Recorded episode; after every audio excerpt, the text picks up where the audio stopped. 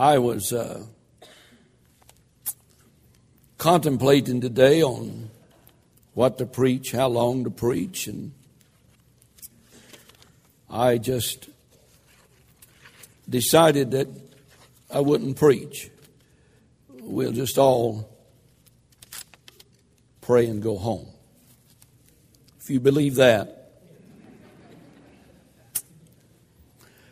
This being Easter, it's very difficult because I know we'll have a lot of guests, and I would really like to be dignified and and polished, and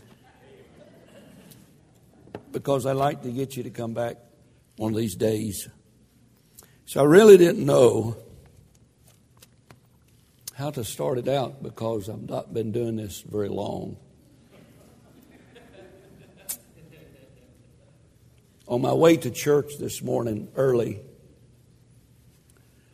I saw a man out by Joshua Oak standing in a ditch, weeping audibly.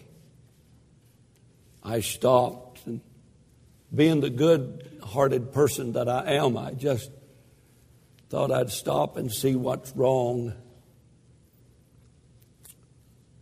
And he said, as I was coming down the road, a rabbit run out in front of me. I swerved to try to miss it because I love animals and but as I swerved, the rabbit swerved with me and I run him run over the rabbit with one of my tires.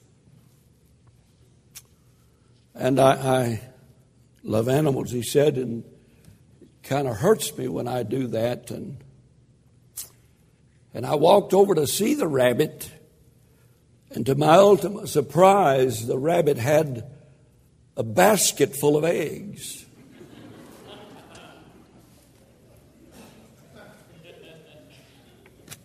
And he said, The day's ruined. I have run over and killed the Easter bunny. We stood there a while, and a caring lady stopped by and pulled over and said, What's wrong?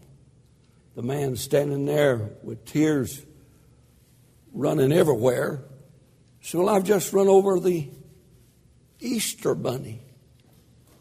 She said, My soul, something needs to happen. She went back to her car and got a can of something and come and sprayed on that rabbit. That little sucker jumped up, run down the road about 10 feet, and turned around and waved.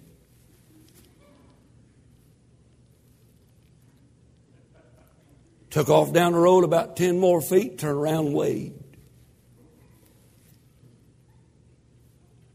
10 more feet down the road, and that little sucker turned around and waved again. I didn't know what to do. I just stand there awestruck. The man is astonished and he runs over to this very caring lady and demanded, What did you spray on that rabbit? She showed him the can. It wasn't nothing but hairspray. It says it restores dead hair and adds permanent wave.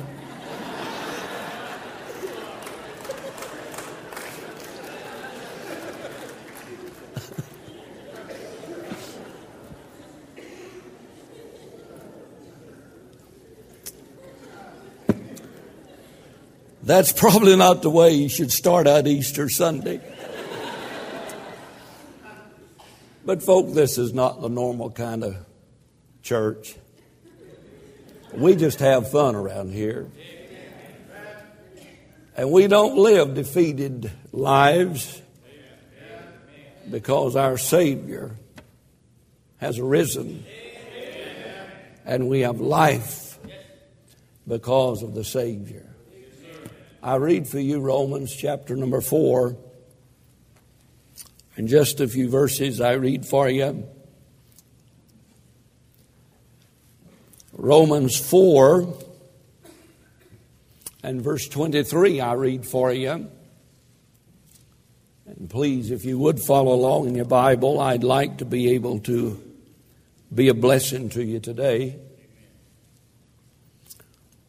Your Bible says in verse 23 now,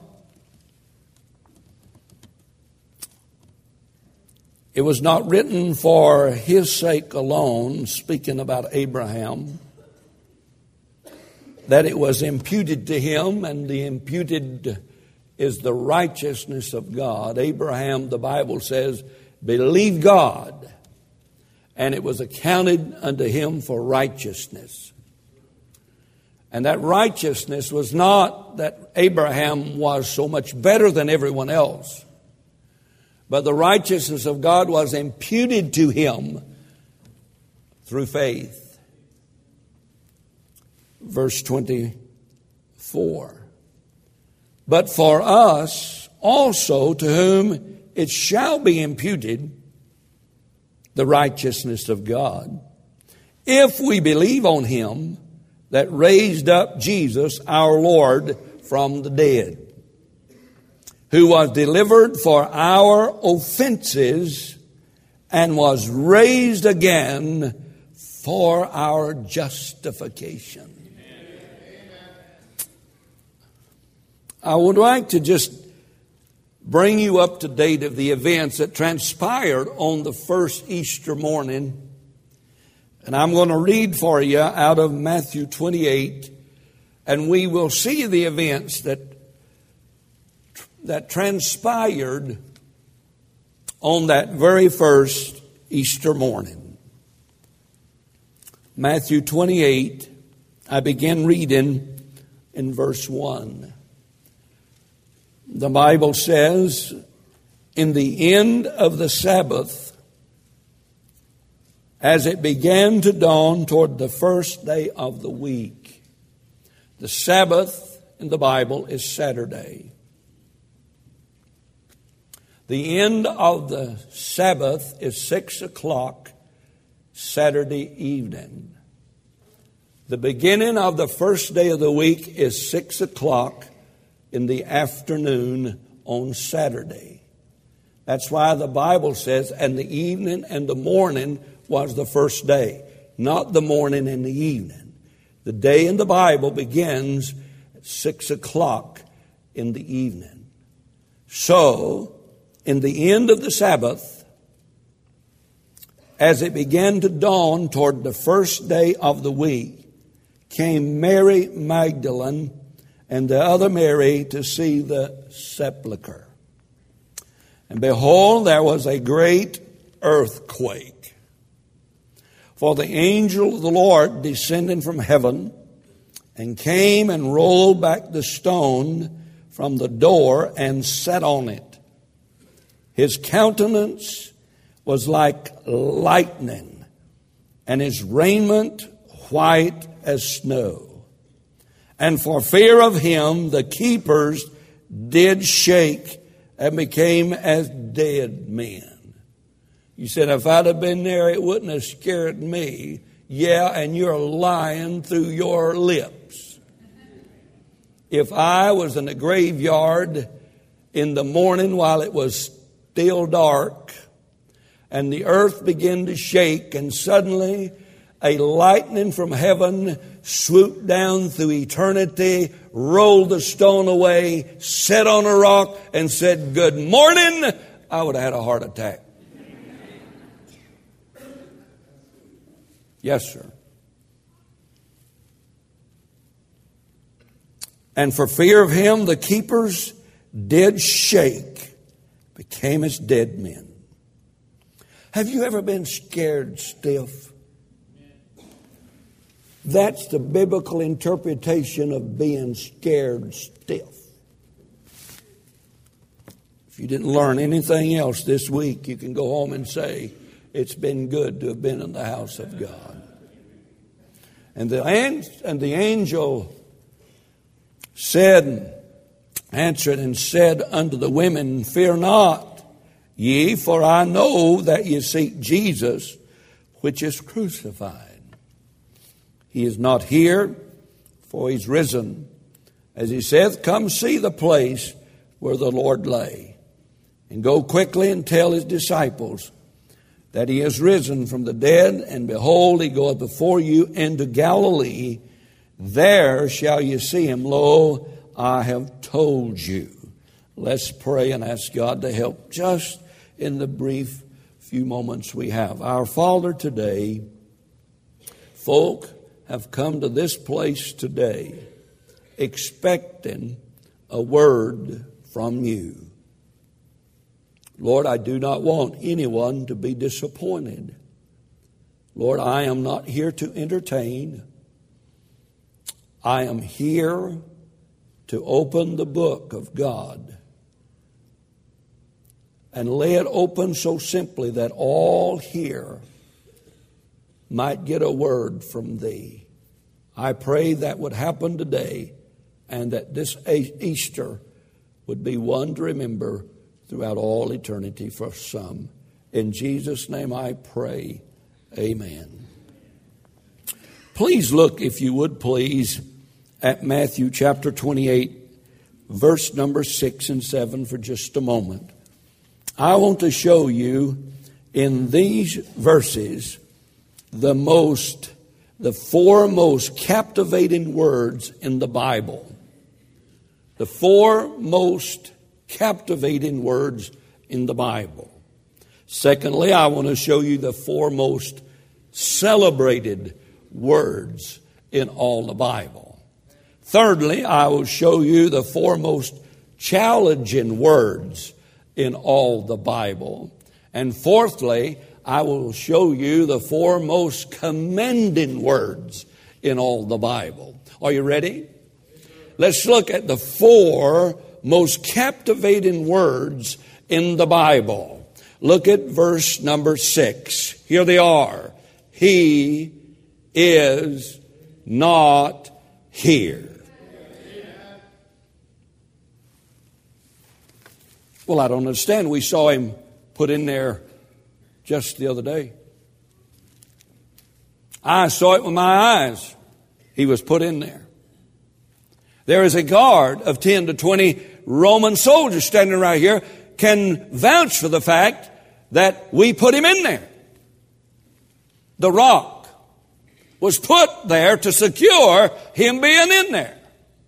The most captivating words in all of the Bible and the most captivating words in all of history is that tomb is empty. The napkin is folded very neatly there that covered his face. The burial clothes is laying there neatly folded that he was uh, wrapped in. The spices, some say from 75 to 100 pounds of spices that was brought there to hold down and to and and to keep the stench down. They're all there. Everything's there except one thing. He is not here. Muhammad cannot say that. Buddha cannot say that. None of them can say that except jesus christ. He's not here Aren't those captivating words? We would like to explain it away. We would like to be able to slide it aside. And the liberals would like to deny it. And uh, oh, the devil would like to hide it. And uh, the religious crowd of the day would like for, to, to, to shield it. But uh, you just can't do it. The tomb's empty. And the most captivating words, by the way, why are you here today? If you go to church one Sunday a year, it's this Sunday. Why? Because the words are captivating. It's not about a rabbit that got run over out at Joshua Oaks. It's not about hairspray. It's about those very captivating words that have rang down through history. That is not explainable other than he's just not there. Amen. Notice also the four most celebrated words in the Bible. For he is risen. Aren't you glad of that? If he didn't rise, bless God, you're in a whole lot of hurt. If the end of this is just a six foot hole and dirt thrown in your face, then let me tell you, you've got nothing to celebrate. But now, if Jesus Christ you can explain him not being there, that he actually rose from the dead, lives today, seated at the right hand of God, making intercession for you to your heavenly Father, then you have something to celebrate. Do you hear me? Everything might be going wrong today, but bless God, one day it'll all be going right. Hmm? You say, Oh, I'm having a terrible time with this old body. One blessed day, because He arose, you'll get a brand new body, and you'll not have to worry about the aches and the pains and the doctors and the copay and everything else in the world. Thank God, the most celebrated words in all the Bible is, He is risen. Boy, I thought that was wonderful. That ought to go down in history one day. Number three the four most challenging words in the Bible. You want to know what they are? Come see the place. You know what I said? I don't want to see the place. I don't like graveyards. I don't like graves. Angel sitting on a rock. The earth has trembled the greatest lightning storm ever in history has elated and illuminated the sky. I'm standing there, my knees knocking, I'm scared stiff, and some angel sitting on a rock said, Come see. I don't want to see. I'd have faked a shout just to run out of the garden. You say, for me, that would not be challenging at all. I would have walked right over there, looked in the tomb, and said, Yep, you're right. I can't even get you in church, let alone, how could we get you in that tomb?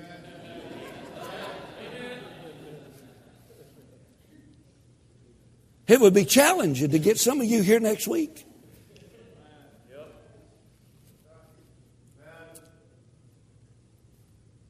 The most challenging, the four most challenging words in all the Bible is come see the place. The four most commanding words in the Bible. Oh, you already picked them out? Go quickly and tell. See, th- this is one of them weird churches. Every Saturday, we all meet and we go soul winning. And yesterday we had five people saved as a result of our folk believing that people that are not saved die and go to hell. And so, since they won't come to us, don't you think it might be good that we be obedient to that angel sitting on that rock and said, Look, if he's not here, that's the best message this world has ever heard. Uh, there is hope. There is victory. There is something beyond the grave. Quickly, go tell. Those are challenging words. Okay, if that's true, what am I to tell? What is the message of Easter? Is Easter about bunnies that lay eggs. Wouldn't you like to own one of them?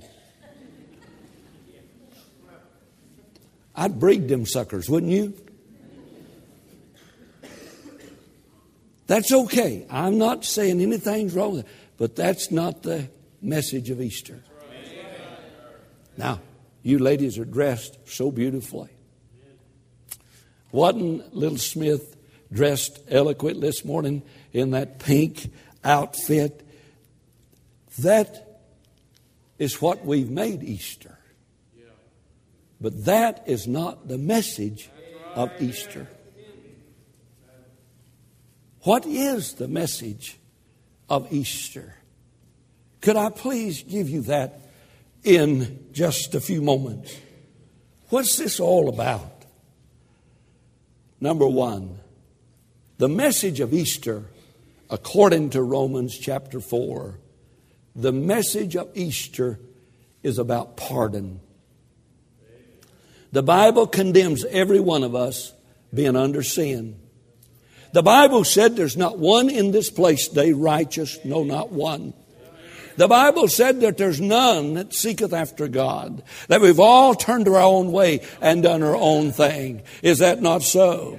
The Bible condemns you and I to a devil's hell because of our sin, not necessarily uh, because uh, we're uh, a certain race or anything, but we all stand in need of forgiveness and we all need pardon. The Bible said in Romans chapter 10 that if thou shalt confess with thy mouth the Lord Jesus and believe in thine heart that God hath raised him from the dead, thou shalt be saved. It don't mean you are saved. You can believe in the resurrection. You can believe in the death. You can believe in the burial and die and be without Christ.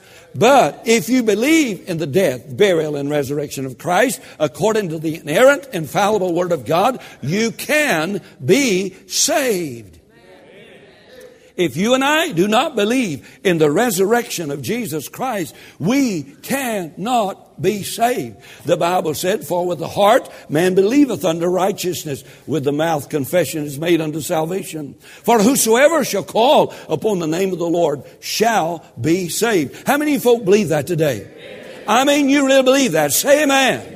You believe that if anybody, regardless of what nationality, regardless of what economic level, regardless of what educational level, you can have so many degrees, you look like a thermometer and die and go to hell. You need to be saved. And if you believe that Jesus died and, and was buried and rose again, hallelujah, the Bible says you can be saved.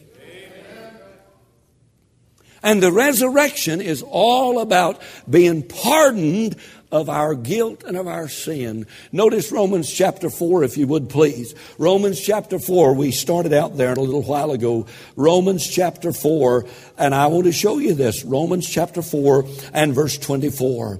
But for us also, to whom it shall be imputed, if we believe on him that raised up Jesus, our Lord, from the dead. Now watch this, verse 25. For he was delivered for our offenses. Why did Jesus die on the cross? Mine and your offenses. Why did Jesus die on Calvary's tree? For mine and your sins. You say, Preacher, I don't have any sin. You're lying. What's a lie? Sin. I was talking to your husband this morning. He thinks you're a sinner. Your wife called me yesterday on the phone. She said, without a doubt, you're a sinner. All have sinned and come short of the glory of God. Our sins are tying us to a devil's hell, and Jesus died that he might pardon us from our sins. On the cross, he said, Father, forgive them, for they know not what they do. Pardon, bless your heart. The cross, the resurrection, uh, is a message of pardon. It's a message of substitution. Notice, He took our place. Verse 25, who was delivered for our offenses and raised for our justification. He died. He was buried. He rose. Why? For us. For our offenses died, raised for our justification. You understand that? Back in 1830, a man by the name George Wilson was convicted of robbing the United States mail and was sentenced to hang by the neck till he was dead. President Andrew Jackson issued a pardon for Wilson, but Mr. Wilson refused the pardon. They'd never had that happen before, so they took it to the Supreme Court. And uh, Justice Marshall concluded that Wilson would have to be executed, although the president had pardoned him. Mr. Marshall, the Supreme Judge, said the value of a pardon rests only in receiving the pardon. And they hanged Mr. Wilson. He refused the pardon. The pardon was there. But the pardon, to be in effect, has to be accepted. Our Lord died for our offenses. He was buried and raised for our justification. The message in Easter is about you and I being pardoned from a life of sin. But oh, how many will die and go to hell because they will not receive the pardon. It's not about rabbits. It's not about pretty clothes. It's about Him taking our sin, taking our sorrow, taking our burden. By His stripes we were healed, the Bible says. But for it to be any of significance, for Easter to be of any significance to you and I, we must receive the pardon. Easter is a message about peace. But we live in a world that is absolutely void of peace. Oh, we have plenty of peace as long as we have Valium.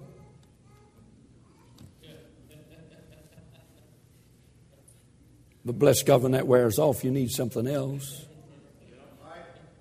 Notice Romans 5 and 1. Therefore, being justified by faith. What's it say? we have what? Peace with God. The Bible says until we get saved, we are enemies of God. And you say, well, preacher, I, I don't know. I don't know about that. Well, look at all the vice and evil that's going on today. The first thing I need in this world is peace with God. I don't know you folk not as old as me, and it's 11.03 and I'm coming right along doing good. I'm right where I'm supposed to be. Brother Pickett says if I'm not here here, uh, you're just going to shut me off upstairs. I know how many of you folks here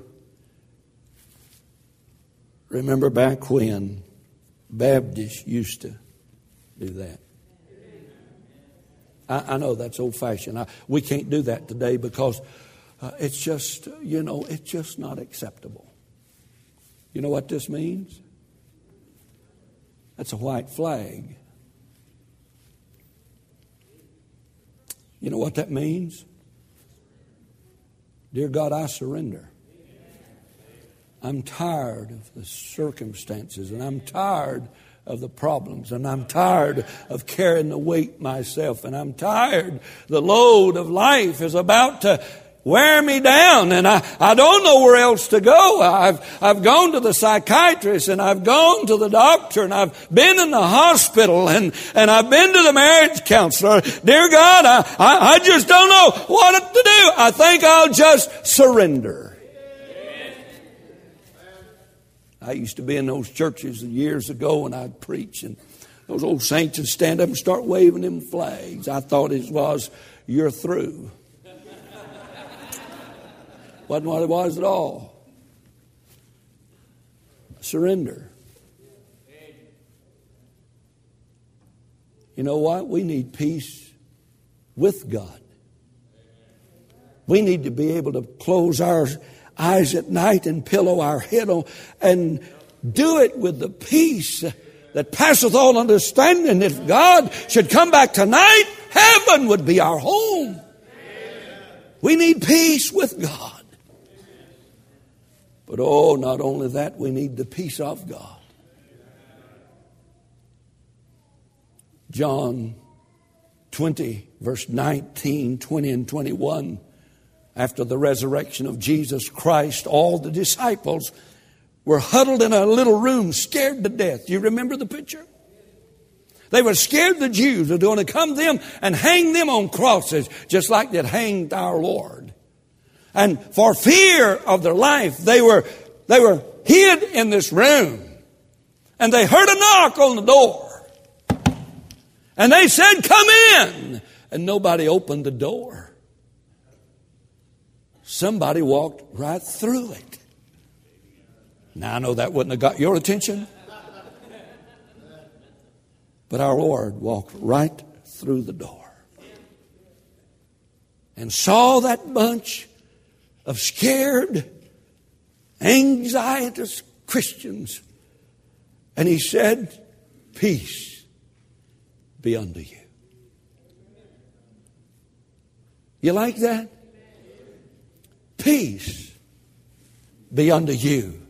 It was a, if you please, it was a pronounced peace. You can have it. Peace be unto you. I'm the one that rose from the dead. I'm the one who is the Prince of Peace. Peace be unto you. Does anybody here today ever worry about anything? Do you know anyone who is a worry wart? Worry is looking at God through your problems. Peace is looking at your problems through God. Peace I give unto you. Is the waters or the waters in your life looking kind of turbulent? Well, I'm the one who walked on the waters. You need peace? Not only is the published uh, uh, pardon peace, but he says, Peace I give unto you. And as the Father has sent me, even so send I you. Let me tell you, members of Joshua Baptist Church, wake up just a minute. I know you spent up, stayed up all night last night watching that religious exercise by the Mavericks. Now, I know you're sleepy. But members of Joshua Baptist Church, let me help you a little bit.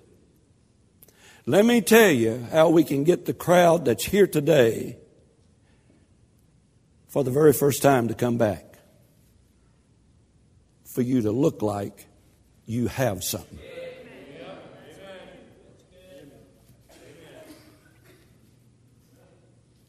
As the Father has sent me, he had just told them, Peace be unto you. And the context of the next verse, verse 21, Peace I give unto you. As the Father has sent me, even so send I you. And ladies and gentlemen, he's saying to the disciples, if everybody in this world can see Christ on us, they too will want what we have. It is a published peace.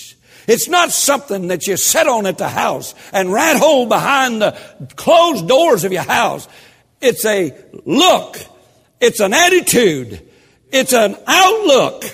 It is what folks see us as. And if our Lord raised from the dead, why should we worry about death?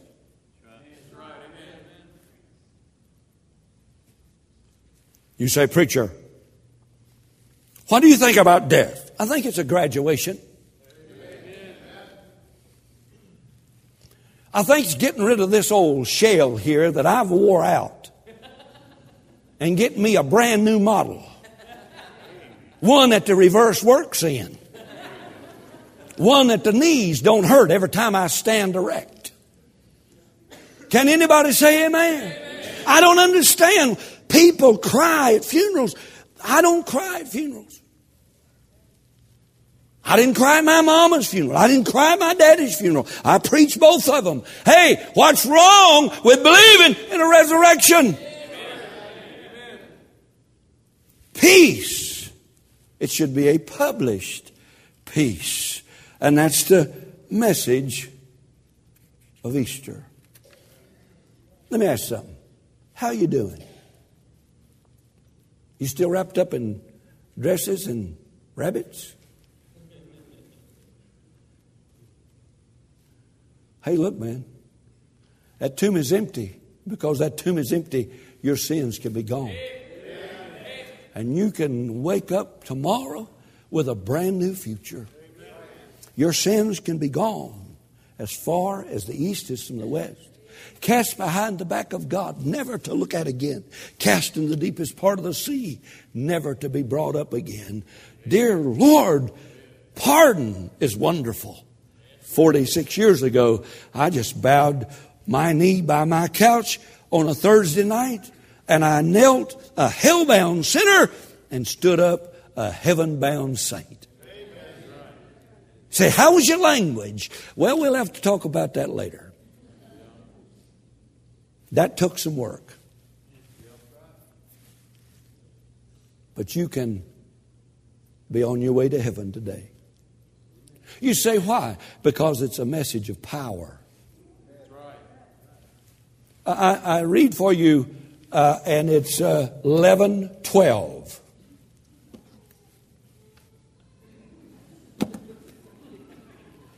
You don't have to look. 11 12.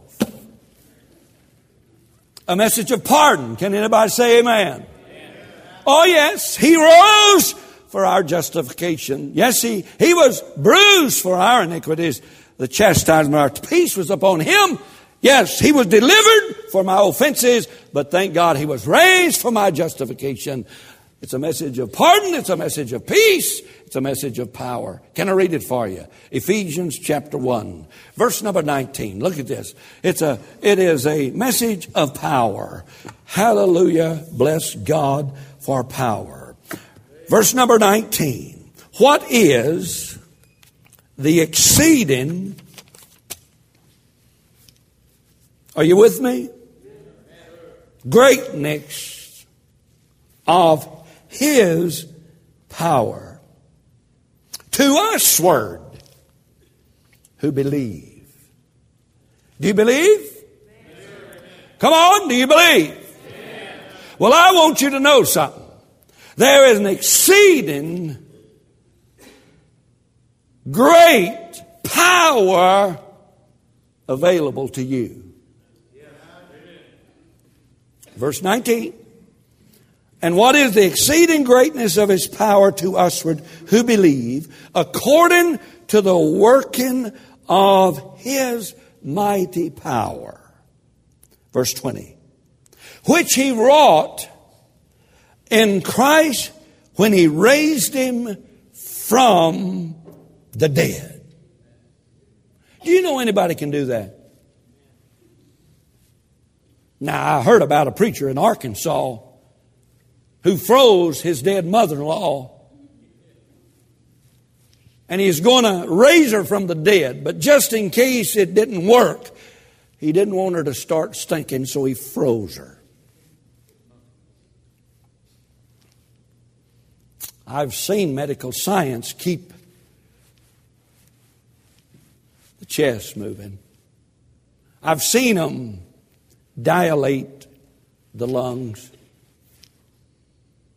I've seen them keep somebody breathing. But only God. Listen to me. It takes power to raise the dead. It takes exceeding great power mighty power to raise the dead. Satan did not want Jesus to get up. Satan did not want that stone to be rolled away. Satan tried every trick in the book to keep Jesus Christ in that graveyard. Because if he could have, if he could have, if he could have kept Christ in the tomb, then everything that Bible says is a lie. And everything that you and I stand for and preach and live for is a lie. And the devil knew that he had to keep Christ in that graveyard. I dare say, probably you may not agree, but I believe that the devil summons every fallen angel in all the universe. The ones that God expelled out of heaven when the devil fell from heaven because of his sin against God. One third of all the created angels. I believe that Satan summons every single demon and every single angel and said, whatever you do, don't let him get up.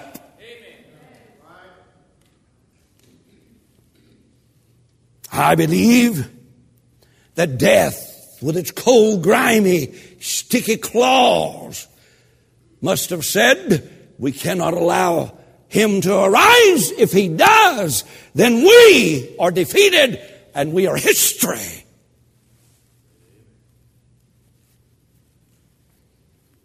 I believe the grave, the final domain of all of us I believe the grave said, if this Christ arises, there'll be no more graves.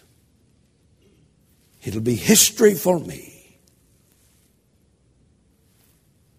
So that evening, when the Roman soldiers rolled the stone across the front of that tomb,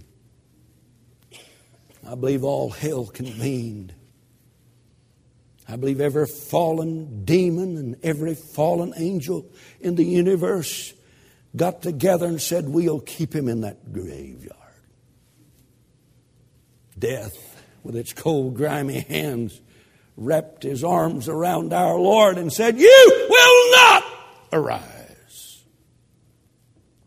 Grave tightened its claws and tamped the dirt down real hard and made sure the rock was sealed.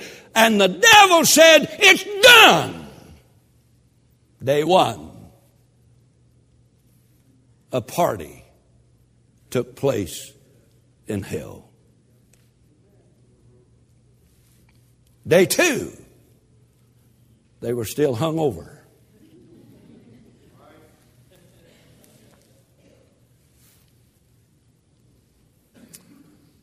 But as the first day of the week began to open, something started shaking. The earth said, We'll hold him, the grave said, We'll hold him. The devils in hell said, We'll hold him. And the earth began to shake like it has never shook at all if its history. And suddenly a light show from heaven must have lit up the entire uh, horizon. And down from heaven an angel ascended rolled away the stone and up from the grave he rose.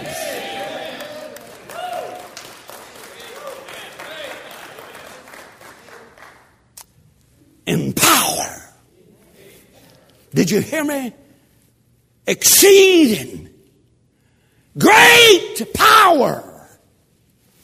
And you can't quit smoking.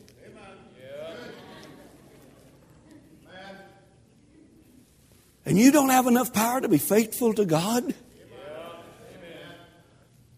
Well, I don't know what my, my family's going to do. We're having trouble. Exceeding great power to usward that believe. The same power that rolled the stone, defeated hell, wrecked the grave, and arose, our Savior, is for you and I today to overcome the hardships and the difficulties and the, and the trials and tribulations of our life. Can anybody give God the glory and say amen? amen. Most Christians remind me of the missionary I was reading about. His name is Herbert Jackson. New missionary. Signed to a field and he was signed a certain car. that would not start. It was a Baptist car. After pondering the problem, he didn't know what else to do. Went down to the school and asked some of the boys to come down and give him a push. They pushed his car off. It started. For two years, he either parked it on a hill or he left it running. Well, Brother Jackson, Dr. Jackson got ill and was having to leave the field. A new missionary was to take his place. Dr. Jackson was explaining to him the ministry and the ins and outs and the intricacies of the ministry. And he said, Oh, by the way, I must tell you about the car. He said, What about the car? He said, Well, it won't start. And so I have contracted the boys down to the school. And so while Dr. Jackson was explaining his problem with the car, the new missionary raised the hood and said, Dr. Jackson, this might be the problem. The battery cable is loose. He twisted the cable, got in the car, started it, and to Dr. Jackson's overwhelming surprise, the roar of the engine pierced his ears. For two years, needlessly troubled Dr. Jackson had a routine of trying to do it by himself. The power was there all the time. Only a loose connection kept him pushing the car. Could you possibly have a loose connection? And I don't know what in the world's going to happen. Hey, the power's there all the time. What kind of power? Exceeding great power, might power, grave shaking, rock rolling, hell defying, death raising kind of power is available to us. And all because of some loose connection what you need to do is get connected with the power of God. I close 1123. It's a message of pardon. Is anybody glad for that? I'll never have to face my sins. Boy, and there's a bunch of them. I've been pardoned, stamped to my record in heaven, paid in full by the blood of Christ. You understand that? Not because I'm a good guy, not because I'm a good looking guy, although, and paid in full. I'm pardoned. Because I'm pardoned, and I don't have to face my sins, I have peace with God. Because I'm saved and the Holy Spirit lives in my heart, I have peace with God. And I have the peace of God. It's a message of position. Now, don't miss this. Ephesians chapter 2. I want you to get this. Have you ever heard of this? Eternal security. Have you ever heard that word? Once saved, always saved. Have you ever heard of that? Kind of hard to get a hold of that God would love us enough to give us eternal life.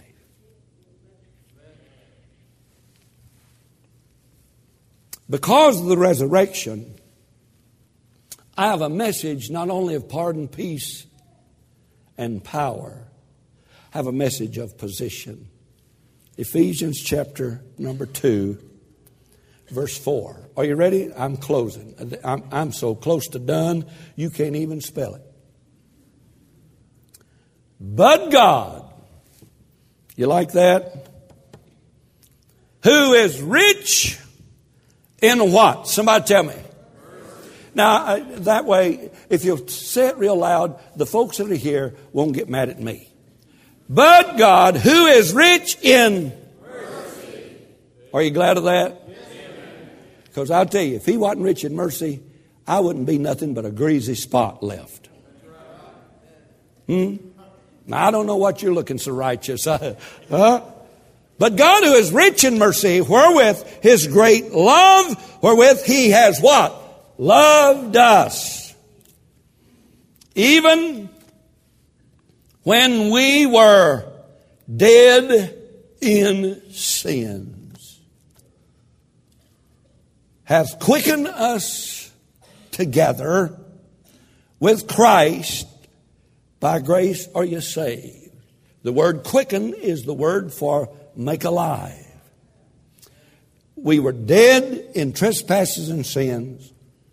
And Jesus Christ, in the wonderful mercy of God, hath quickened us, made us alive unto God. Even when we were dead in sins, hath he quickened us together. Now be careful, verse number six. And hath. Now I want you to, just a minute.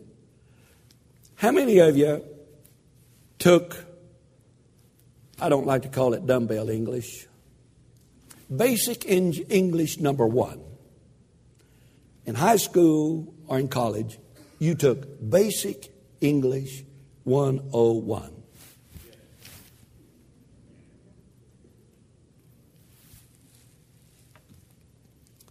No wonder we have so many folk that can't understand the Bible. hath, I was told by my English teacher that hath is in the past tense. Is that right? Now, tomorrow you can say, I hath been to church. Now, get this. And hath raised who up? Are you an us? If you've been saved, now listen. If you believe that Christ died, buried, rose again, you've put your faith in that. The Bible said, You that was dead in your sins, God hath quickened or made you alive, and hath, past tense, raised us up together with whom? Christ. And made us sit together where?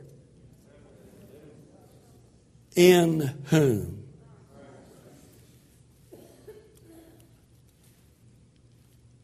Did you know that Jesus Christ is seated at the right hand of God today?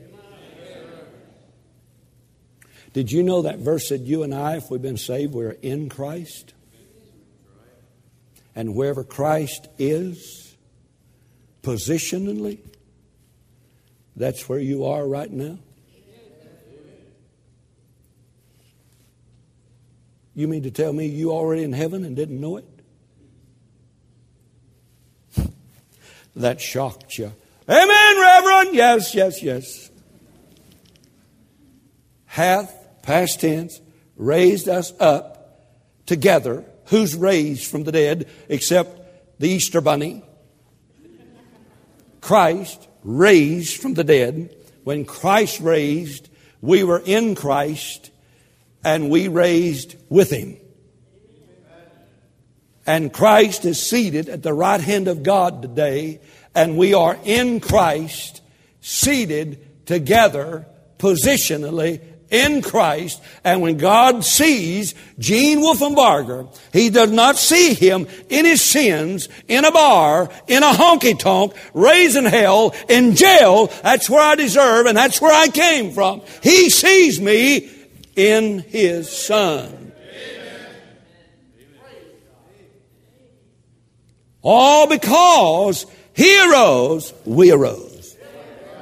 He sat down at the right hand of God the right hand is a, right, is a place of authority. We are set down by the mighty power of God, seated in heaven, positionally in Christ. I am already in heaven. I just got to wake up one day and realize it. All because he arose. Well, you look at me. As those folk did back several years ago, did you know for many years and even centuries, the men and women in Europe looked out across the Western Sea, which we call the Atlantic Ocean, and they'd look out over the horizon and see the sun kissing the glittering waters and wonder is there anything beyond? In fact, the country of Spain was so sure that the motto on Spain's arms, the coat of arms, was this motto There is nothing at all beyond. See, they had been taught, as we learn in history and geography, they thought that if they sailed long enough, they had sailed right off the end of the world. You remember that? Because they thought the world was flat. For centuries, they looked out over the glassy seas and just knew that with nothing beyond what they could see. Relate to anybody here today? Well, I didn't see it. I don't believe it. He arose whether you believe it or not. He's coming back whether you believe it or not. There's a heaven and a hell whether you believe it or not. Then one day, an explorer by the name of Christopher Columbus just said to himself, I'm going to see if there's anything beyond. And into his ships he got, and westward they began to sail. The folks from Spain stood on the beach, on the coast, and watched as Christopher Columbus' sails faded off in the horizon, not knowing whether they had fallen off the world, still falling throughout the age of eternity. But they stood there and watched and wondered. After some time, they looked and they saw some sails. Oh, yeah. Could that be the sails of that young explorer who sailed off westwardly one day. And they stood and they watched. And lo and behold, it was the return of that young man. And they cheered and they yelled and they jubilant and they celebrated. And Christopher Columbus stepped on shore and said, Yes, there is something beyond. The most wonderful country, the most wonderful territory you've ever seen. In fact, it is a literal paradise.